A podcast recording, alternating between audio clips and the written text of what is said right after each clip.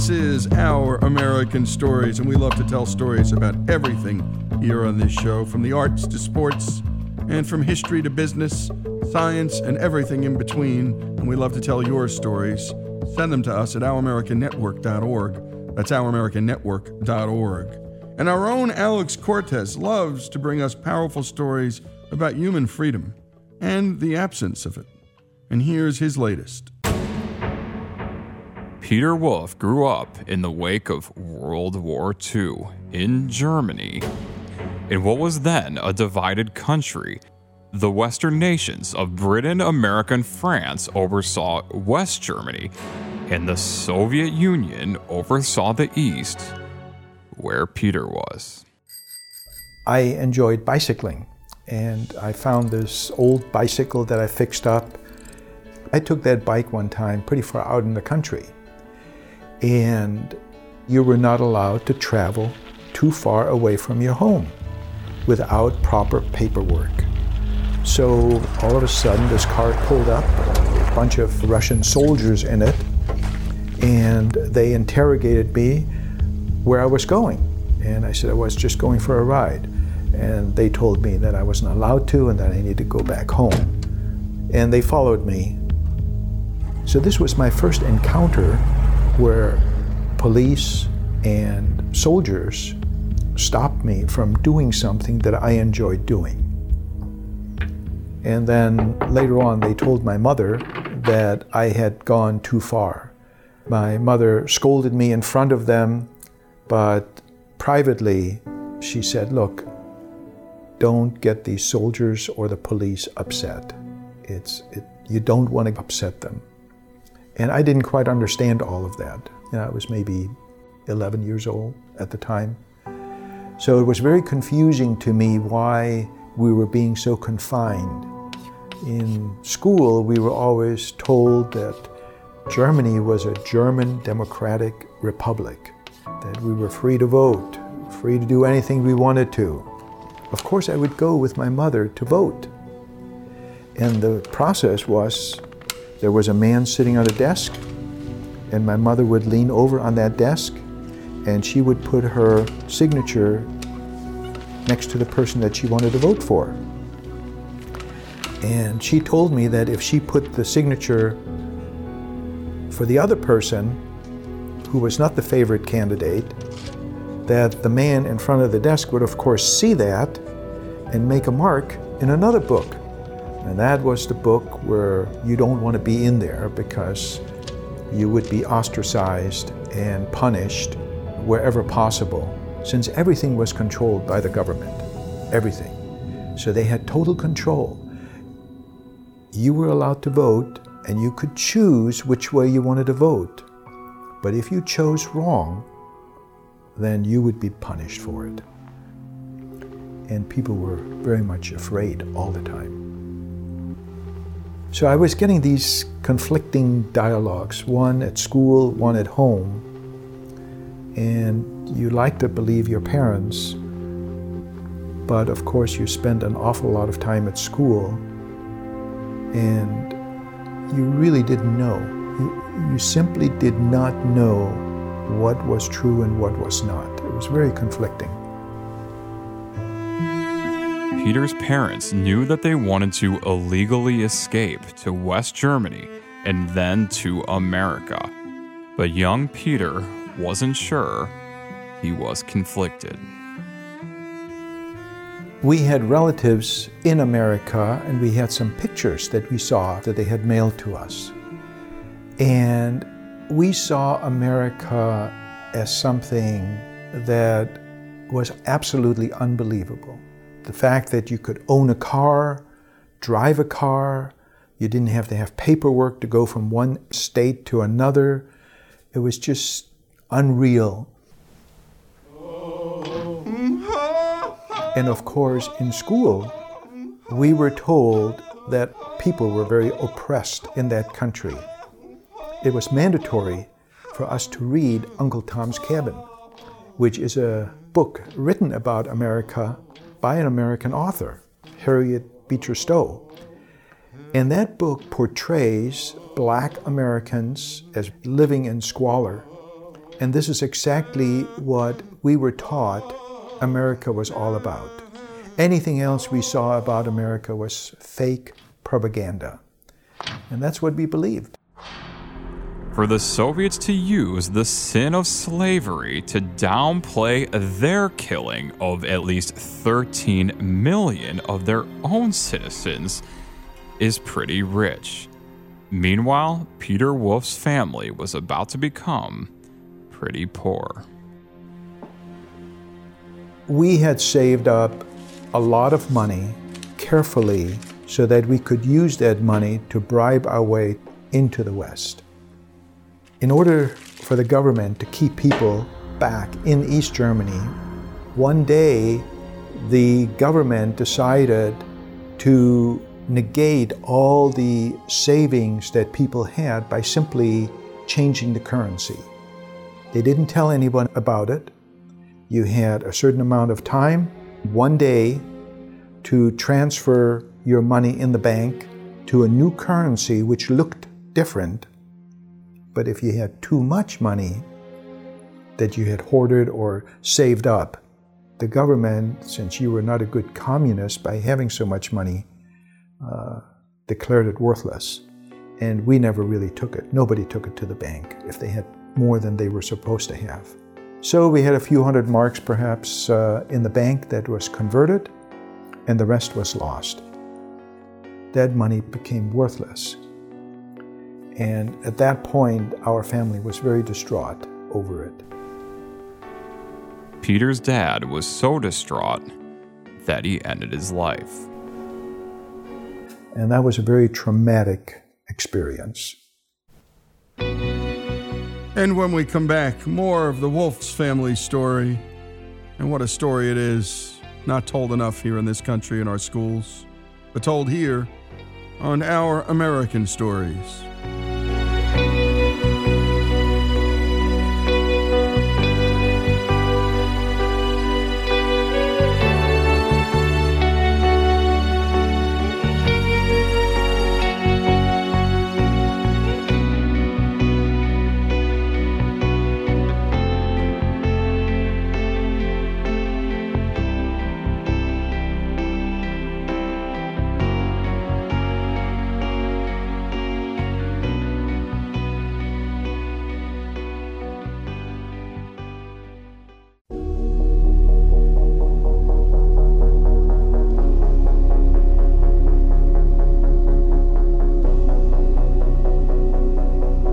Is Our American Stories, and we return to Peter Wolf's story. His family is hoping to escape Soviet controlled Eastern Germany and escape to the West and the free West. This is before they put up the Berlin Wall, but it was still harrowing.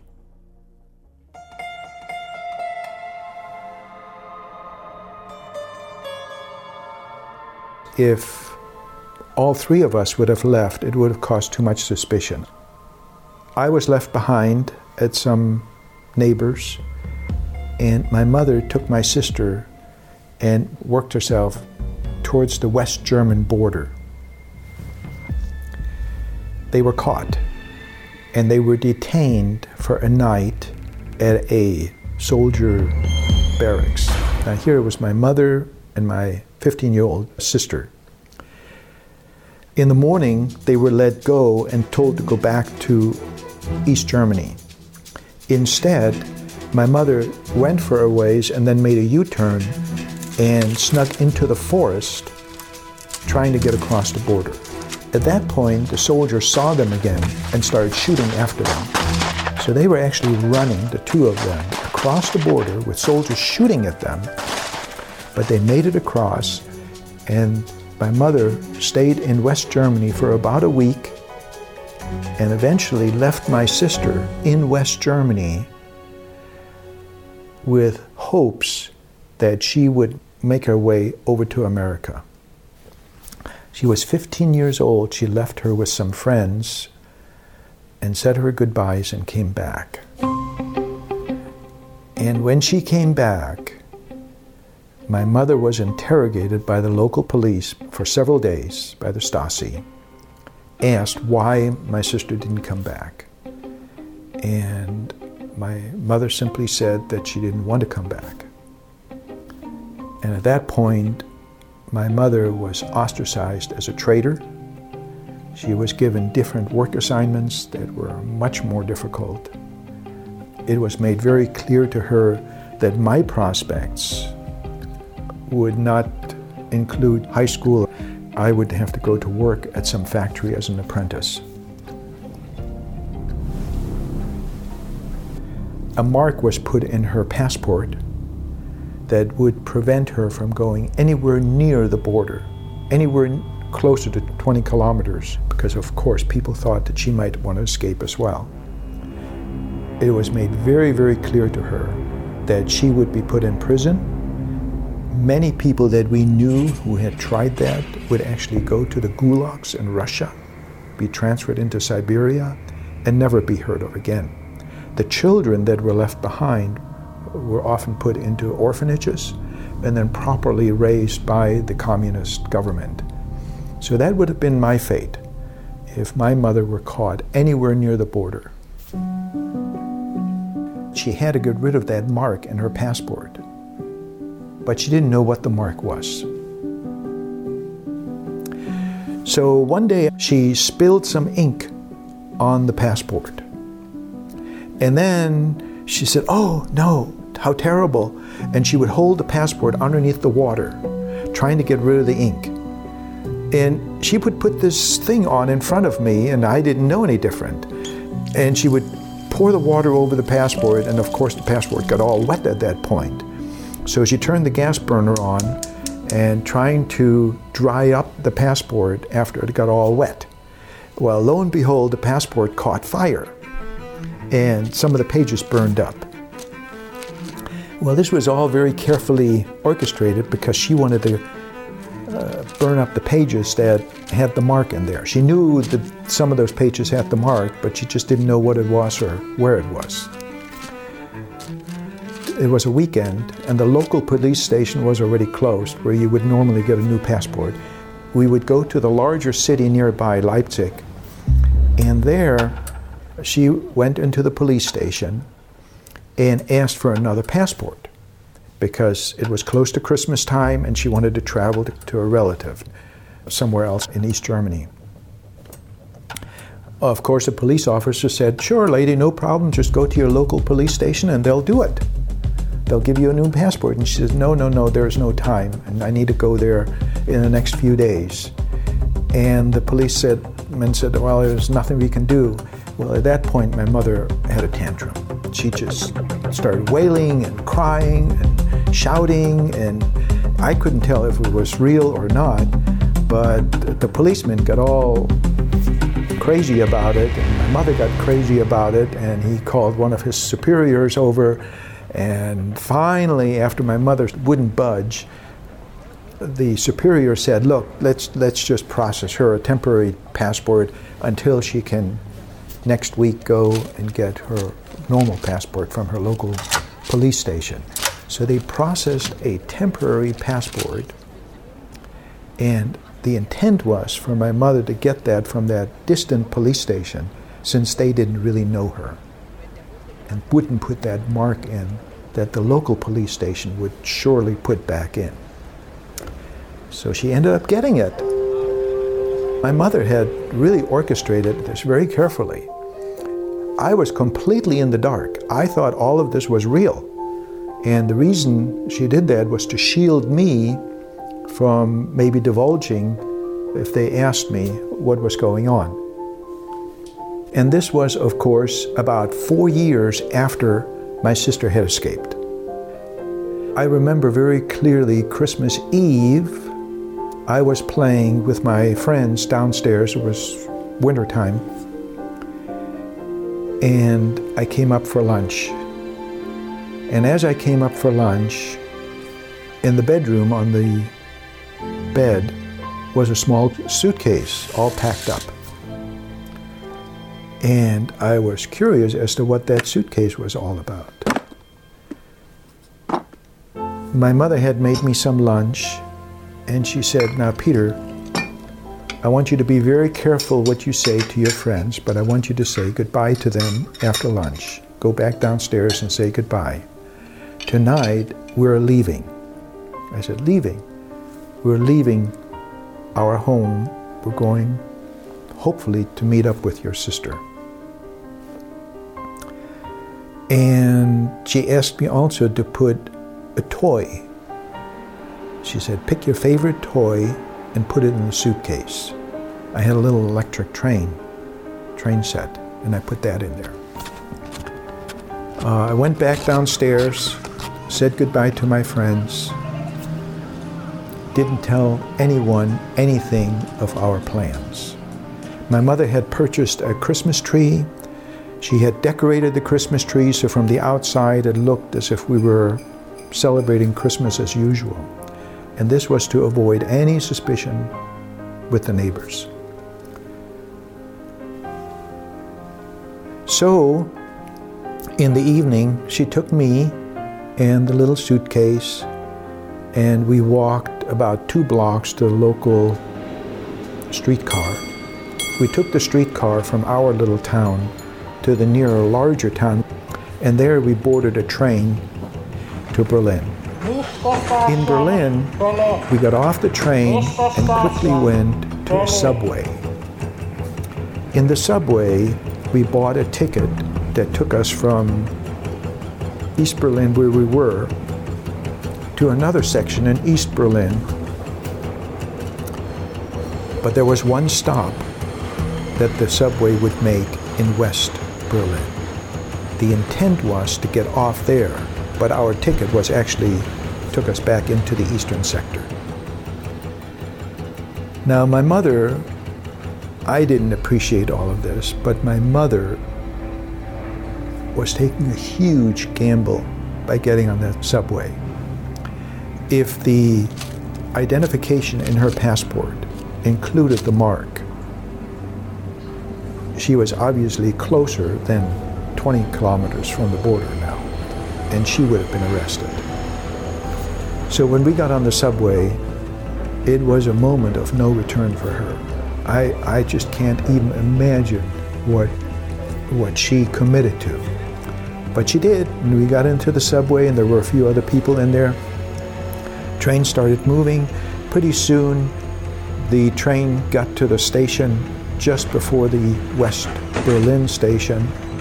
When the doors opened, Russian soldiers came on, one in the front, one in the back with machine guns, and an officer would walk in and interrogate various people for their paperwork.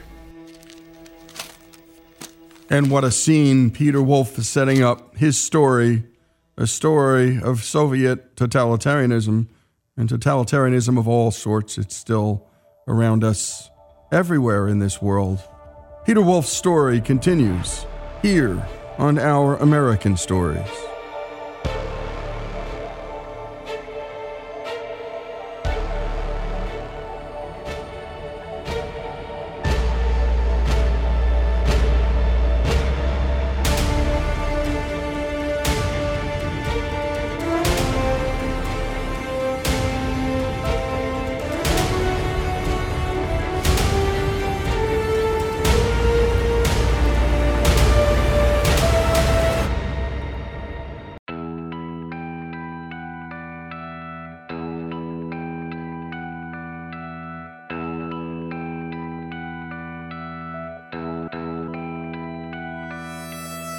Return to the story of Peter Wolf's escape and his family's escape from East Germany and Soviet controlled East Germany with his mom. They're now on a train making their escape, and suddenly, Russian soldiers appear on board. There was a couple that sat in front of us, and the Russian sergeant asked for their paperwork, looked through it, found it to be okay, and started walking towards us. At that point, the couple gave a big sigh of relief, and they smiled at each other. The Russian sergeant in Russian mumbled, Well, I wonder what they're smiling about. And of course, he mumbled it in Russian, but I understood what he was saying. And he was looking at me, and he realized that I understood what he was saying. And he said, Baruski, do you speak Russian? I said, Da. And at that point, my mother, who was holding my hand, started to squeeze my hand because she told me not to say a word to anyone. And here this Russian sergeant started talking to me. And he said to me in Russian, I wonder why these people are so happy and smiling. And I responded in Russian, I don't know. My mother didn't speak Russian, so she didn't know what I was saying. And here I was talking to the guy that was going to interrogate us. She was pale. The Russian soldier said, Well, we better find out what they're so happy about. And he motioned to one of his soldiers, and they came and escorted the couple out. They never came back. At that point, he took the paperwork that my mother had, and he continued to talk to me in Russian. I told him about a pen pal I had in Moscow, and he complimented me on how well I spoke Russian and he looked through the paperwork, eventually gave it back to my mother, and moved on. Of course, we didn't sigh, I knew that much. He went on and interrogated some other people, and eventually the Russian soldier left. The doors closed, the train started moving again. Stopped at the next stop, which was West Berlin. The doors opened. Just before they closed, my mother grabbed the little suitcase, grabbed me, and we snuck out the door. Doors closed. Here we were in West Berlin. We made it. My mother asked the local policeman where to go to, directed us to go to a uh, fugitive camp. And when we got there, there were hundreds, if not thousands, of people all with a little suitcase. Uh, many of them holding on to their children, having the same intention that we had. There were so many, in fact, that there wasn't enough room in the fugitive camp. We were put on a bus and taken to an old factory. There were about 100 bunk beds in a big room. And here it was Christmas Eve. There were children crying, mothers consoling their children. The men usually were snoring like crazy. And I remember crying myself to sleep because it was Christmas Eve and I didn't get any presents. and I felt pretty sorry for myself. Every day, the heads of household would have to go from the old factory to the fugitive camp in a bus. After they handled their paperwork there in order to process their immigration to West Germany, in the evening the bus would come back and people would be reunited. Usually it was the husband that would leave and then in the evening come back. My mother would also be on that bus all the times, and it was just her and I. One day, one of those bus drivers apparently was paid off by the East Germans, and instead of taking the entire load of the bus to the fugitive camp, they went back to East Germany, and soldiers and police were waiting for them. We found out that all those heads of households had been recaptured. It was probably one of the most anguishing experiences I have ever experienced. The mothers and children left behind, they didn't know what to do. They had given up everything, and now what should they do? Several of them had befriended other families, and they gave their older children to those other families to take to the West. And the mother and the younger children would go back to the East. Who knows what would happen to them? The love that the wives had for their husbands, even though their life in East Germany would be miserable, they still knew that they wanted to be with them instead of just leaving them behind. And to leave your oldest child with strangers, hoping for the best for them, knowing that you would probably never see them again. And I still have pro- trouble understanding how those people dealt with that. We had legal documentation to immigrate to America, and we bought a one way ticket on the MS Berlin, which was one of the last immigrating boats to leave from Germany to New York. It was a 10 day journey. We probably had the bunk in the lowest compartment, way down in the bowels of the boat. And on the ninth day, the captain told us that if we wanted to get up early in the morning, we may be able to see the Statue of Liberty as we came into New York. And I probably got up at two or three in the morning and tiptoed up on the top of the boat. And there was not a sound up there. No one was up there. It was foggy, it's misty, just a real serene environment tiptoed up and I was trying to work my way towards the front of the boat and hung on to various railings when all of a sudden I bumped into someone. And then I bumped into someone else and I didn't think anybody was up there. And as I got closer to the front of the boat, I realized that instead of me being one of the first people to be up there, I was probably one of the last people. Hundreds of people were pressed against the railing, straining their eyes, wanting to see that Statue of Liberty. It represented hope, freedom, and liberty to all these immigrants. Hardly any of them spoke the same language. And I kind of squeezed myself up to the railing and sure enough, as the mist slowly raised, first you could see the light of the Statue of Liberty and then the statue itself. Not a sound, people were completely quiet. Every time I tell the story, I get very emotional about it.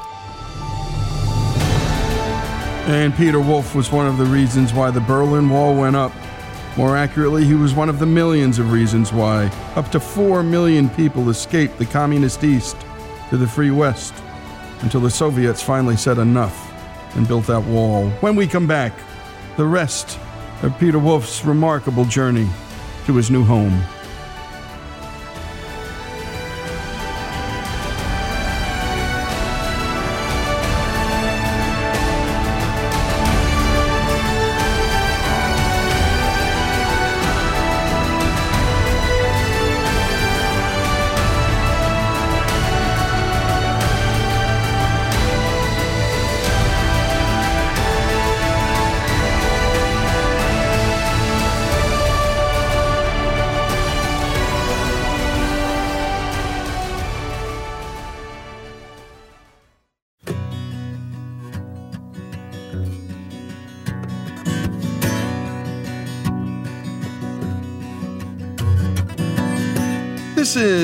American Stories, and we're back with the final portion of Peter Wolf's story.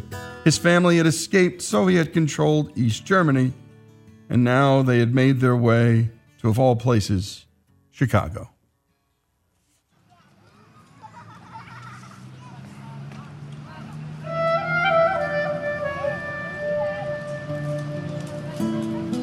My sister set up an apartment in a community that was about 95% Jewish.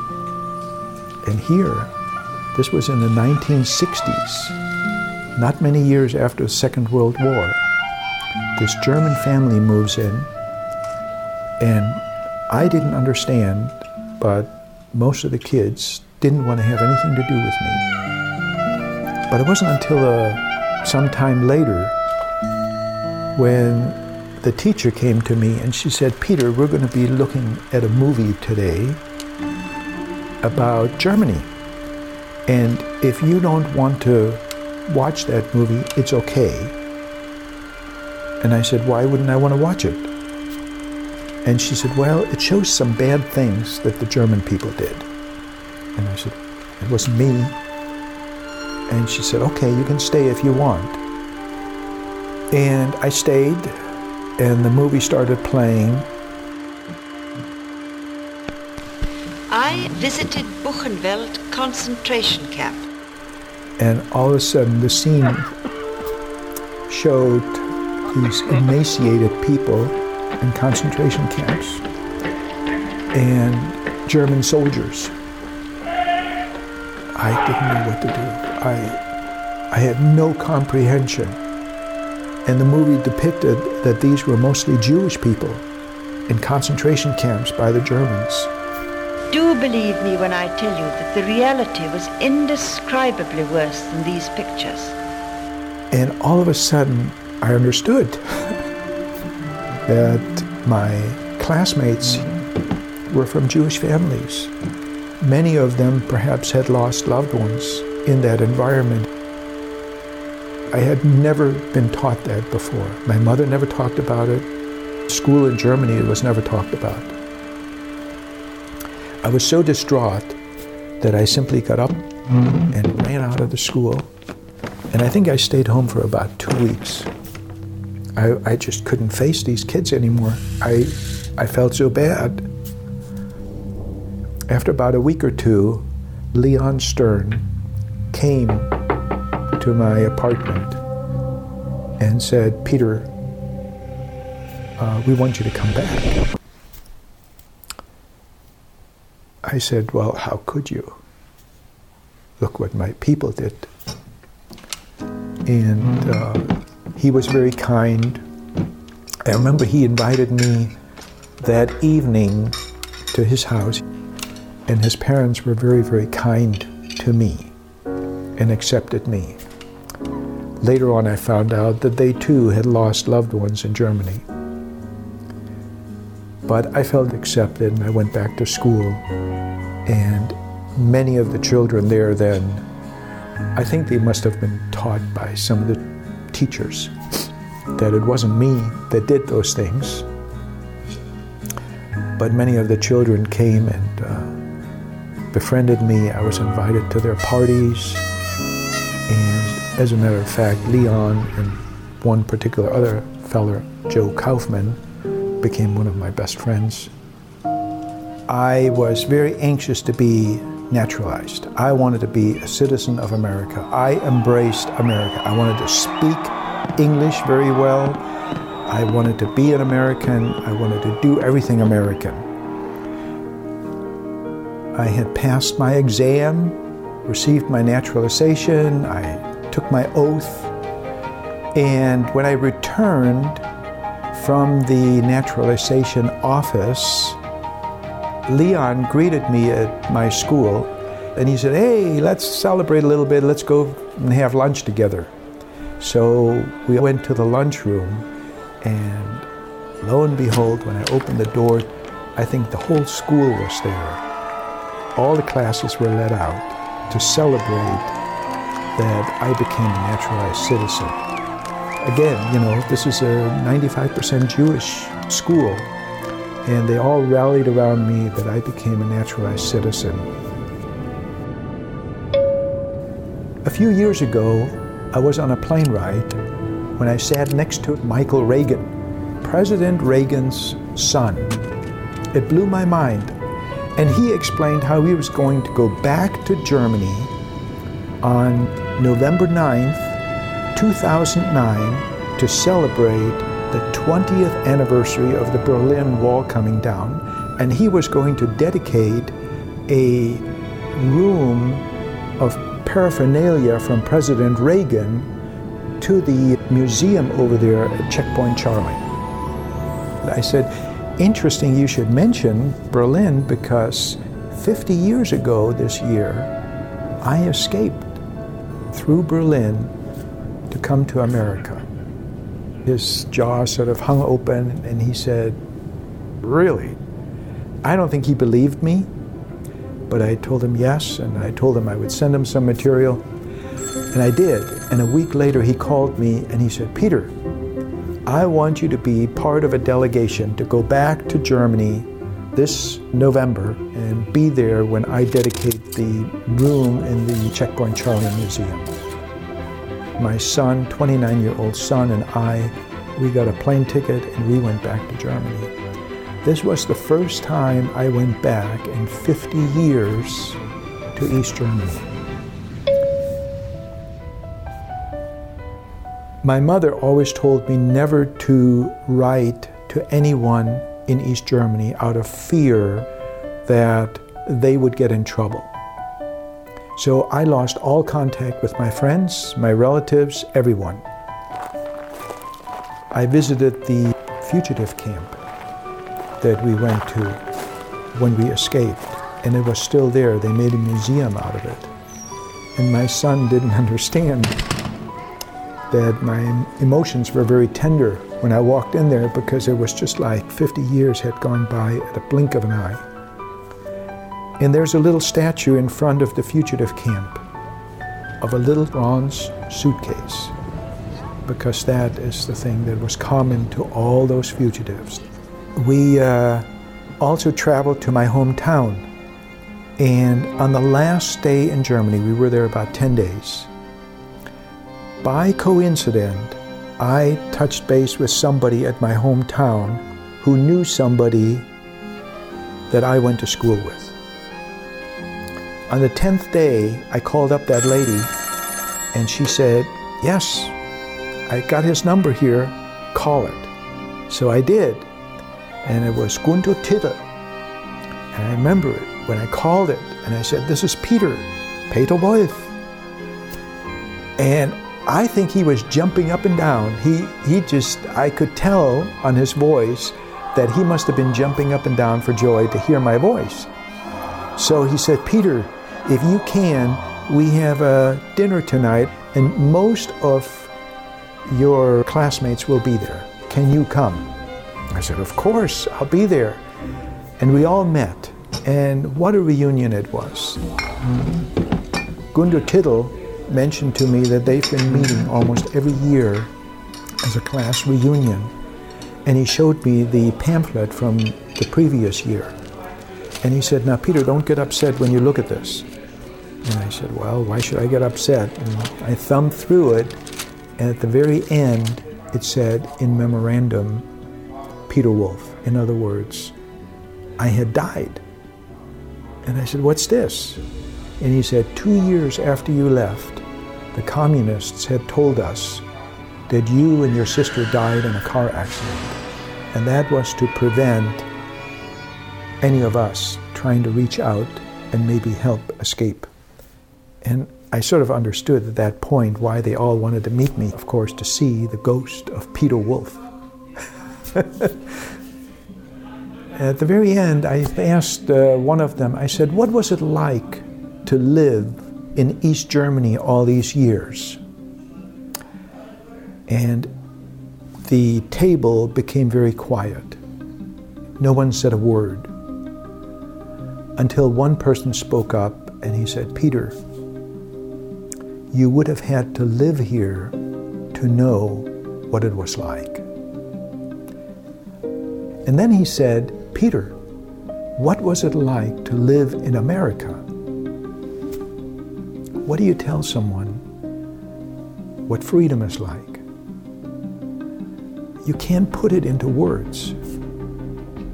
So all I could muster was to say, you would have had to live there to know what it was like. And a great job, as always, Alex, and great job on the production by Robbie. And thanks to Peter Wolf, and thanks to the victimsofcommunism.org that's where we got the piece from, victimsofcommunism.org, and you can hear so many other stories there. And by the way, Peter does speeches for them all around the country. Imagine hearing this man and this story at your school. Again, go to victimsofcommunism.org. And when people talk about places like Cuba, places where you cannot escape, places where there are walls that you can't get out of, well, we're talking about a prison camp at this point, folks.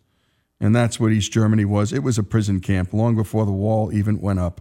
And when it came down, well, what a story that was. Peter Wolf's story and in a way, so many refugees of that time here on Our American Stories.